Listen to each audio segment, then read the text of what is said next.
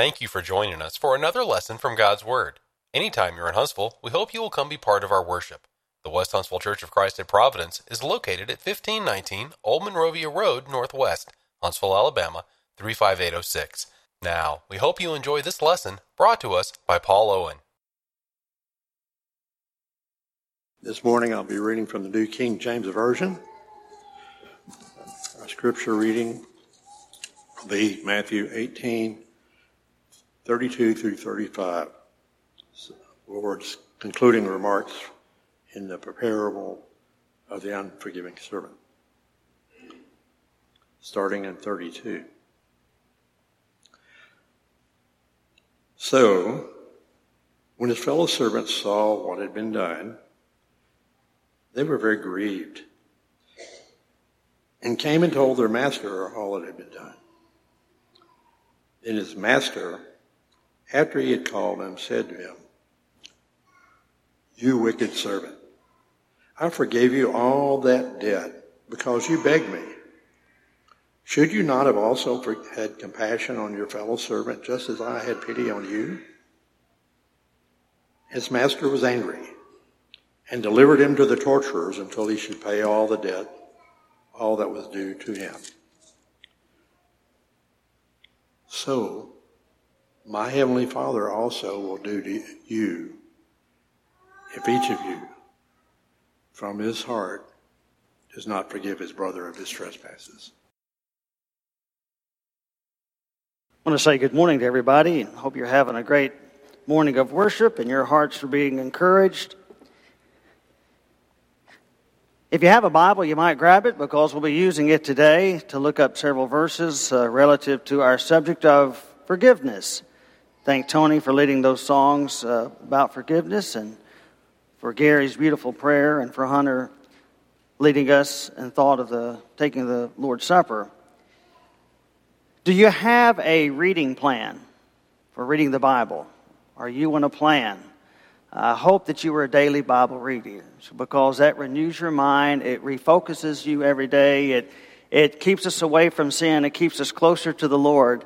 And so I hope uh, if you don't have a plan, uh, a goal, and so it's just like a, a path, it's a map to get you to a goal to read every day and to stay in God's Word. I hope that you will do that. Did you know that the only animal the grizzly bear will eat with is a skunk? It's not that the grizzly bear does not resent the little stripe intruder because he does. It's not because that the grizzly bear with one swipe couldn't eliminate the skunk because he could. So why doesn't he? He doesn't because he knows the high cost of getting even, right? Is it interesting that animals are sometimes smarter than humans? I mean, we'll let someone's action make us real angry and we'll stew over that thing and we'll get all torn up inside and, and we'll let our blood pressure go sky high. We'll stay awake at night rehearsing that thing, making it bigger and bigger. We'll let our souls be turned black with hate as we contemplate how we might get even. I want to tell you this morning that bitterness is a dangerous plague that eats away at the vitality of your soul until once a, a very bright soul has been stained with blackness of bitterness. It has been called the cancer of the soul, and that's exactly right. In fact, it's more dangerous than the cancer of the body because its effects go beyond this life right into the next. Every person in this room at some point will have to deal with the hurt that's been caused by another human being. Perhaps a person that you love and a person that you trusted. It's just going to happen. And what you choose to do as a result of that hurt will determine whether you'll be infected with this spiritual cancer. You see, there is no chemotherapy or immunotherapy for bitterness. There's no radiation that'll take it away. There's simply not. But there is a biblical cure. Did you know that? And that cure is expressed in one of the most beautiful words in the English language, and that is the word forgiveness. And that word forgive is made up of two words, and it's the second word that carries the meaning. So to forgive is to give a penitent person a release of the wrong that he or she has done. It means that you're going to give up all rights of retaliation. You see, forgiveness is at the center of the Christian faith. To forgive is to be like your Father, God.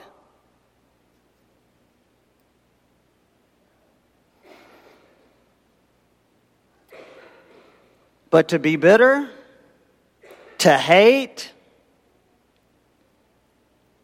to hold a grudge, that's to be like the great enemy of God, Satan.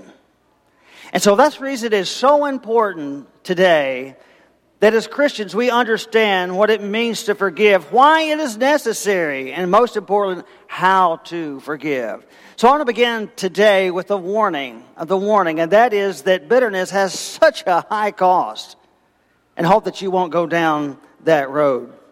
There's a couple of men that were walking through the countryside, and they were headed to a village because they were going to harvest some crops.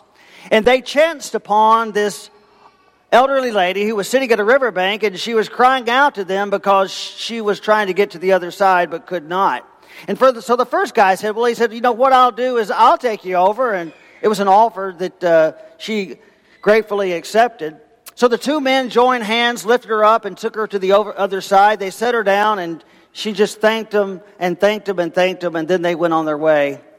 well, about a mile later, the second fella began to complain. He said, Look at my clothes. He said, They're filthy because we had to take that woman across the river. And my back is starting to hurt. I can feel it getting stiff. Well, they went a while longer, and then he started complaining again. He said, My back hurts so bad because we had to take that silly woman across the river. I can barely go on anymore. And at that point, he lay down. And so the first friend looked down at the second and he said, Friend, he said, the reason your back hurts is you have not put that woman down yet. You're still carrying her. He said, I put her down five miles ago. That is a lot like trying to carry bitterness, my friend. It will weigh you down, it will keep you from making any further progress, it will stop you in your tracks spiritually. And it is true, very true, that bitterness seldom is ever confined to one area in our life. You know why? It's because it is such a volatile emotion. The swelling river of bitterness spills over into other places in your life. It spills over on other people and hurts them. It spills on other people and it infects them. You look at a marriage that has bitterness, Oh, and it's so sad. It almost always takes a toll on the little precious, defenseless children that are involved. And do you know that people who are filled with hate and bitterness have fewer and fewer friends? I mean, the suspicions, the distrust, the corrosive cynicism. It's like trying to be friends with a porcupine. It just doesn't work too well, does it? How about you? If you were looking for a close friend, would you, would you choose someone that was full of hate, been soured on life? I don't think so. I don't think that you would. And then look at the mental and physical ramifications of being bitter. We mentioned the high blood pressure, the digestive issues, the ulcers, the heart disease, the mental breakdown. You see, you and I will never ever created to be able to withstand the constant presence of emotions that bitterness unleashes. We just weren't. We break down. And then bitterness can cause us to go into sin, other sin. The thing that you and I have to remember is that you and I are accountable before God for our actions. It doesn't matter what someone else says or does. We are never justified to personally hurt someone because they have hurt uh, such vengeful behavior is evil and wicked and it stands opposed to God. Now, sometimes people's justification And we hear this sometimes. Well, what do you expect me to do after what they did to me? And that sounds good. The only problem is it is totally wrong. It is wrong.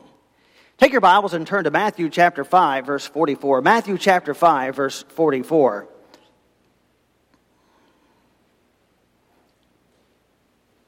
Matthew 5, 44.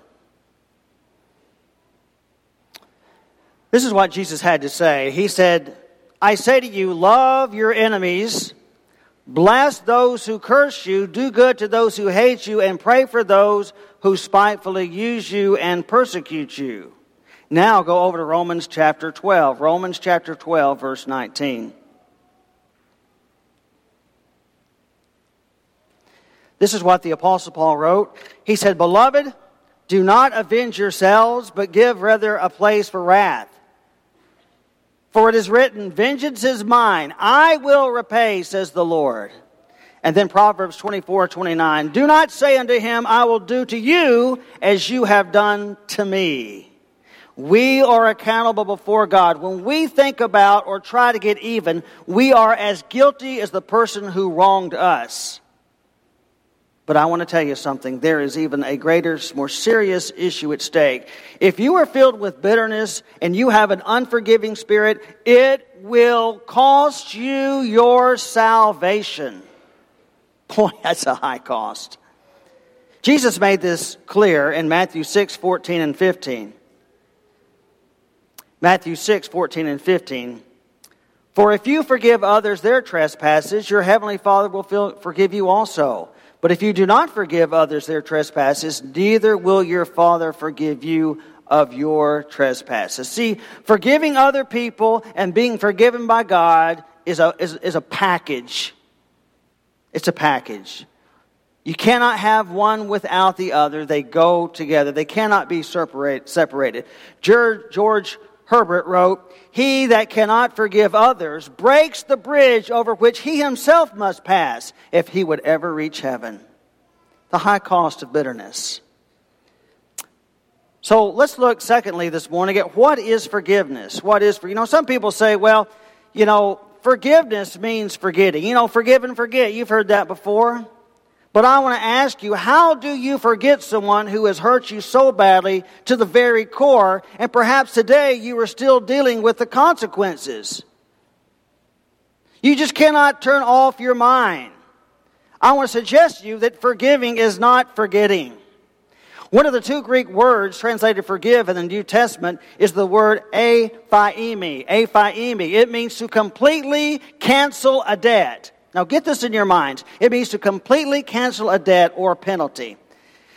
See, if you and I have a contract, and let's say that you owe me $5,000 and I cancel that debt, then that means that you are free of the obligations of that contract. You're free. You owe me nothing. Let's say that you do something wrong to me and I forgive you. That means that you are free of any blame. I have forgiven that. But there's even a caveat to that because sometimes we can be forgiven, but there are lasting consequences, right? You understand that? I remember when I was preaching in, in Missouri, we had a man that I was studying with, he and his wife, and uh, studied with them, baptized them, a great couple. But the man during our study said, You know, he said, I need to tell you that I've got some, I, I've got some legal problems. Uh, a year ago, this happened. I got into trouble. Uh, I did some things that I should not have done. Uh, I hurt someone else in, in their property uh, while I was drinking, and it was just a terrible thing. He said, I, have been sober for a, a, good while now, over a year. And he said, uh, But I've got a court date coming. And I said, Oh, you do? He said, But I'm still forgiven, right? I said, Yeah, you're still forgiven. You're still forgiven. So a couple of us went up there and for, you know, character witnesses before the judge for him and what he had done with his life. But you know what? He still had to go to prison for a period of time. And he was going to prison on Monday, and that Sunday, that Sunday morning, he came forward. And with his permission, I, I talked to the congregation about it, and uh, that he was going to prison, but he was forgiven. And I made a point to let the young people know that about the consequences of what happened here still had to be paid. Well, it was a great occasion that we were able, the church was to write him letters in prison each week, and he stayed faithful. But he had to pay the consequences. Sometimes there may be in a marriage where adultery happens. What a grievous sin that is. And, and so maybe he or she takes that spouse back, but there's still times where, you know, there'll be some trust issues. Trust has to be rebuilt. So you look at forgiveness and you say, well, you know, forgiveness, I understand that, that that, that debt is paid in full. It's canceled. And so forgiveness is simple enough in theory, but let me tell you, it is difficult to practice. It may be one of the most difficult things that God asks us to do because of our innate sense of justice pulls against it. We think that person has done wrong and that person needs to be held liable for that. He's guilty. He needs to pay. But in forgiveness, the blame is, the blame is dismissed. Let's say a year at Lowe's. You go there sometimes, don't you? And let's suppose that a distracted driver, not that there's any in the Huntsville area, and, and, and it, a car backs into your car. It's hit your car. It's not major damage, but even light damage is a couple of thousand dollars at least, right? And so you get out of your car, and then this young lady comes and she says, I am so sorry, I'm so sorry, I wasn't paying attention. My, my kids there in the back were, were crying, and I was looking back at them, and, and I'm just so sorry. He said, But I don't have any insurance. I don't have a job. My, husband left me about six months ago, and I, am just trying to make it. I'm trying to find a job. I think I'll have one next week. And when I do have a job, I'll pay you whatever. I mean, I'll pay you every month to get your car fixed. And let's suppose you just have sympathy for that lady and her, her place of difficulty that she's in right now. And you say, you know what? Forget it. I'm going to forgive the damages to my car. Or you might say, I'm going to forgive the damages to your car.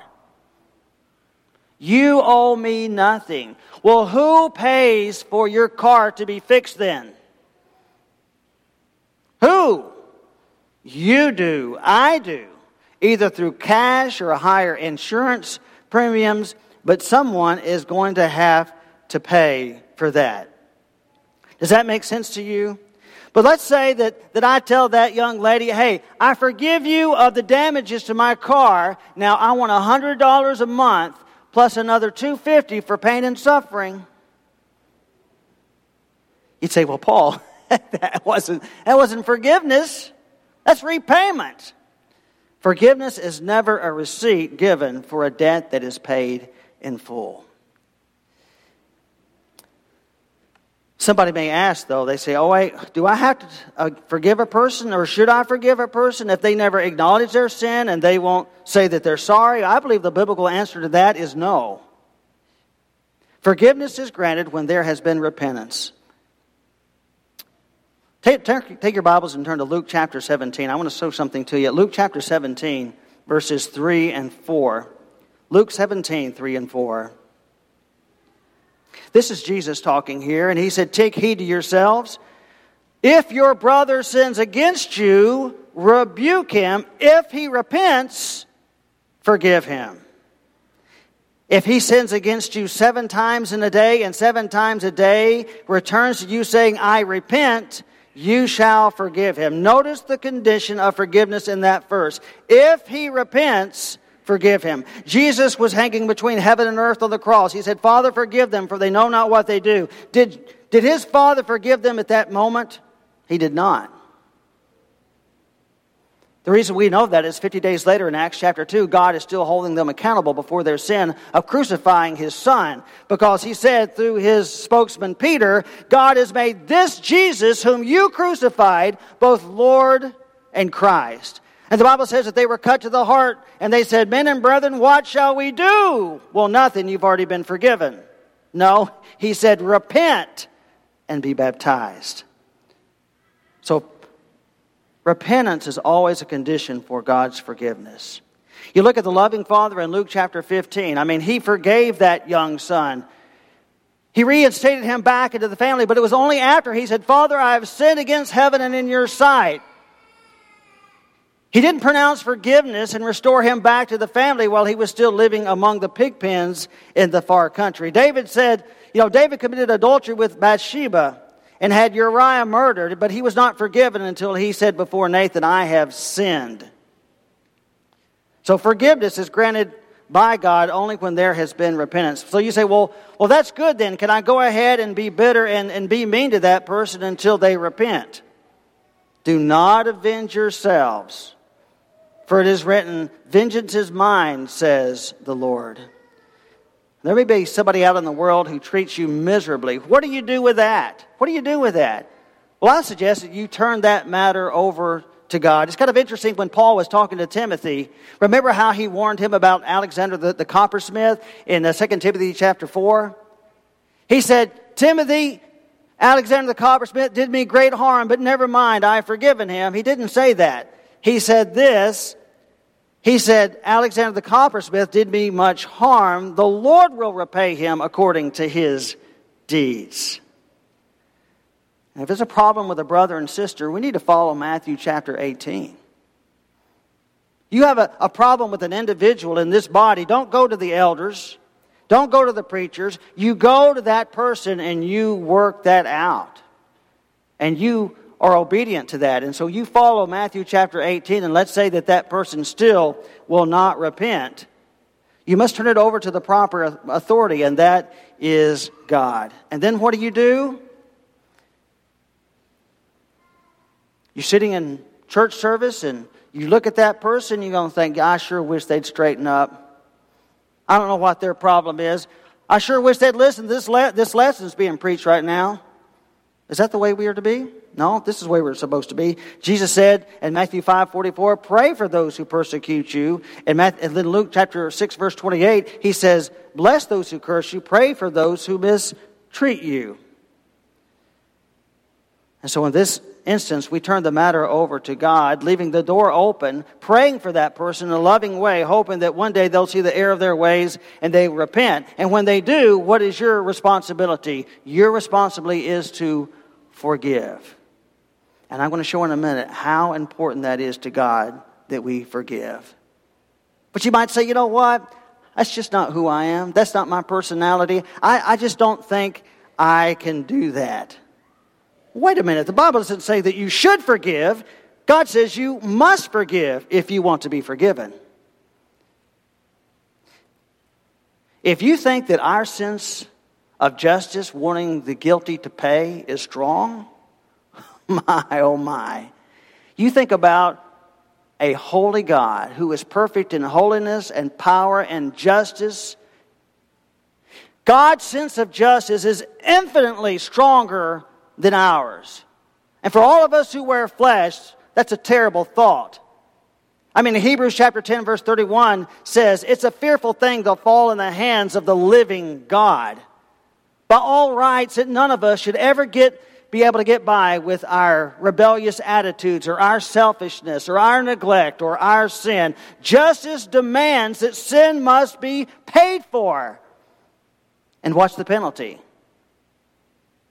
The penalty is death. Romans 6:23, the wages as Gary Bond said in his prayer, the just earnings, what we've earned is death. And our Creator is a just God, and He will not be mocked. He will not be mocked. And so, all the things that you have done against Him, all the things that I have done against Him, must be paid for. And what's the payment price? It is your life, it is my life, and our eternal souls.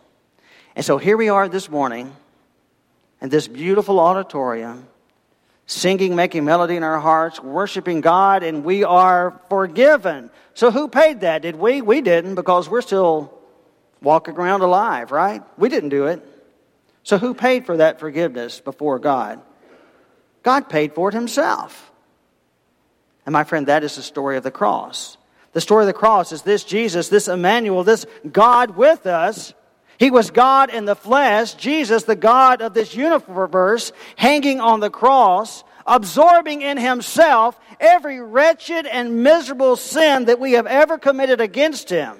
Was it hard? You better believe it was hard. What was costly? More than we will ever fathom. Did we deserve that kind of sacrifice? No, we didn't. And God says, Because I have done this for you, you forgive one another. Just a little bit ago, Jeff read from Matthew chapter 18, the parable of the unforgiving servant. You remember how the king was settling accounts, and he came upon one person who owed him quite a bit of money 750,000 pounds of something gold, silver, copper, I don't know what it was, but it was in the hundreds of millions or billions of dollars. And, and, and he, he called and said, Hey, you need to pay up. And the guy says, I can't. I can't pay. And he was going to throw him into prison. He said, Please have mercy. Please have patience with me. Don't sell my wife and kids. And so he had mercy on him and he forgave him. And you remember that how that fellow went out and found someone who owed him three months' wages. And the Bible says he began to choke him. That doesn't sound very nice. And he said, You pay this back. And the guy says, I can't. Please have mercy. Please be patient. And he said, No, no, I'm not going to do that. I'm going to throw you in prison. That's what he did. And the Bible says the other servants, when they saw this, were incensed. And they went to the king and they told him exactly what happened. And the king burned with anger. And he rescinded that debt and that forgiveness. And that man had to pay and he was put in prison. But did you notice the end of that parable? What Jesus says? He says this so also my heavenly Father will do to every one of you if you do not forgive your brother from your heart. You ever have to apologize to your brother or sister when you were little? Now, what'd mama say? You apologize, you say you're sorry, and what'd you say? You said, sorry. And what'd she say? No, no, no. You say it like you mean it. Well, that's what Jesus is saying here. You forgive somebody, but just don't do it verbally. You do it from your heart. You mean it, right? You mean it. I think somehow that God wants us to see in this, this parable, He wants to see that you and I, who are the big debtors, that we forgive our brothers and sisters who were the little debtors. I think somehow that this, this parable is linked to what Jesus said about having the log in our eye, looking at the speck, trying to get the speck out of our, our brother's eye. We need to make sure that we're not too partial with ourselves, that we're hypocritical in this. Now, have you ever watched somebody run a stop sign? I mean, they'll slow down a little bit. You ever seen that? Maybe they're, they're in a, in a subdivision, they're pulling out to the main street, and there's always lots of cars on these two lane roads around here, and they just kind of slow down and then they take off. And you say, wait, what did that person just do? They didn't stop. I sure wish there was a policeman around here. That's a big deal. And that same day, an hour later, you come to a stop sign and you think, ah, I better go. And you go and you don't stop. And someone in the car says, Well, you didn't stop for that. Well, you know what? I'm in a hurry. I have an appointment. Isn't that the way we do it? That's the way we do it.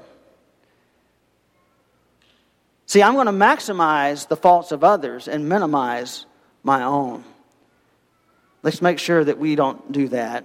So, what are we saying? We're saying that it costs God the life of his son, Jesus Christ, to forgive us. And so he has every right, according to all that is fair, to ask us to forgive our brothers and sisters. So, lastly, today, how do we forgive? How do we do it?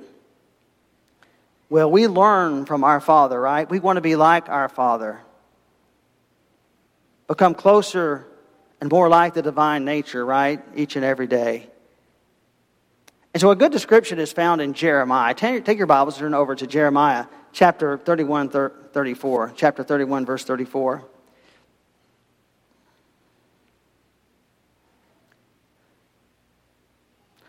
No more shall every man teach his neighbor and every man his brother, saying, I know the Lord, for they all shall know me, from the least of them unto the greatest of them, says the Lord. For I will forgive their iniquity, and their sins I will remember no more.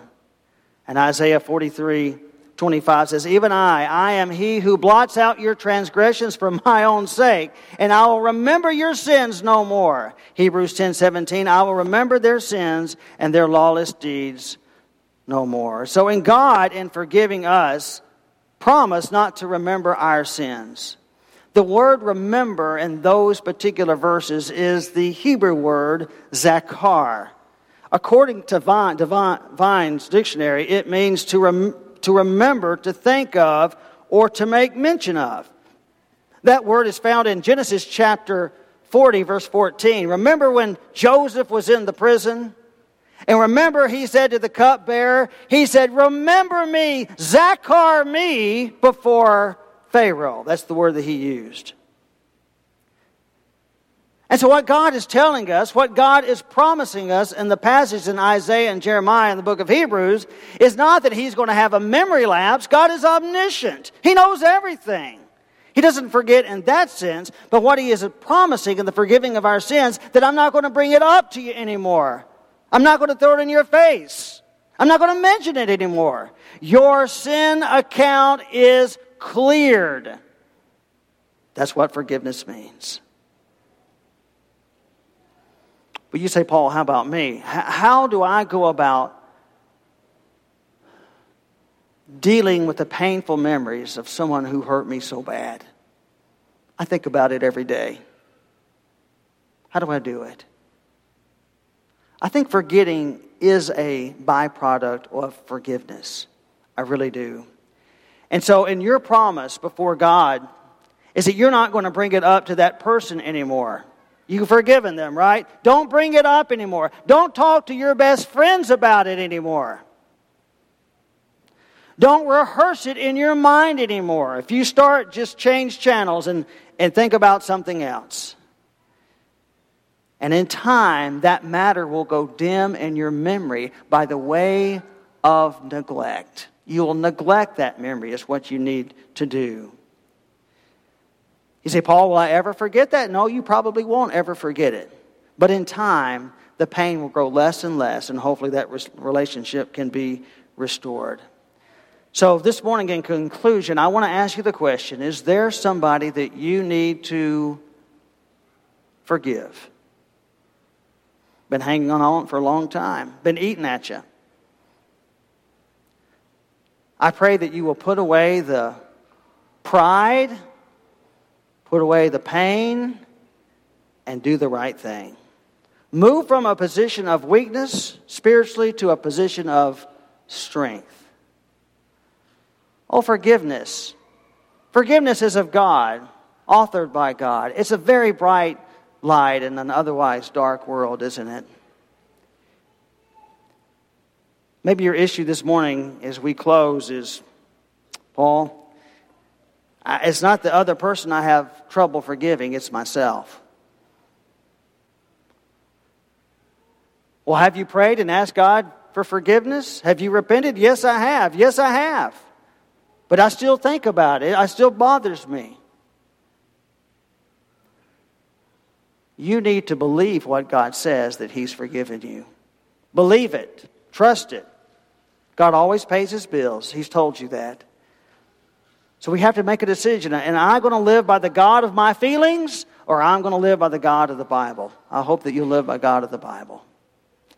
Today, if there have any need that you have in your spiritual life and your spiritual journey, we want to help you in any way that we can.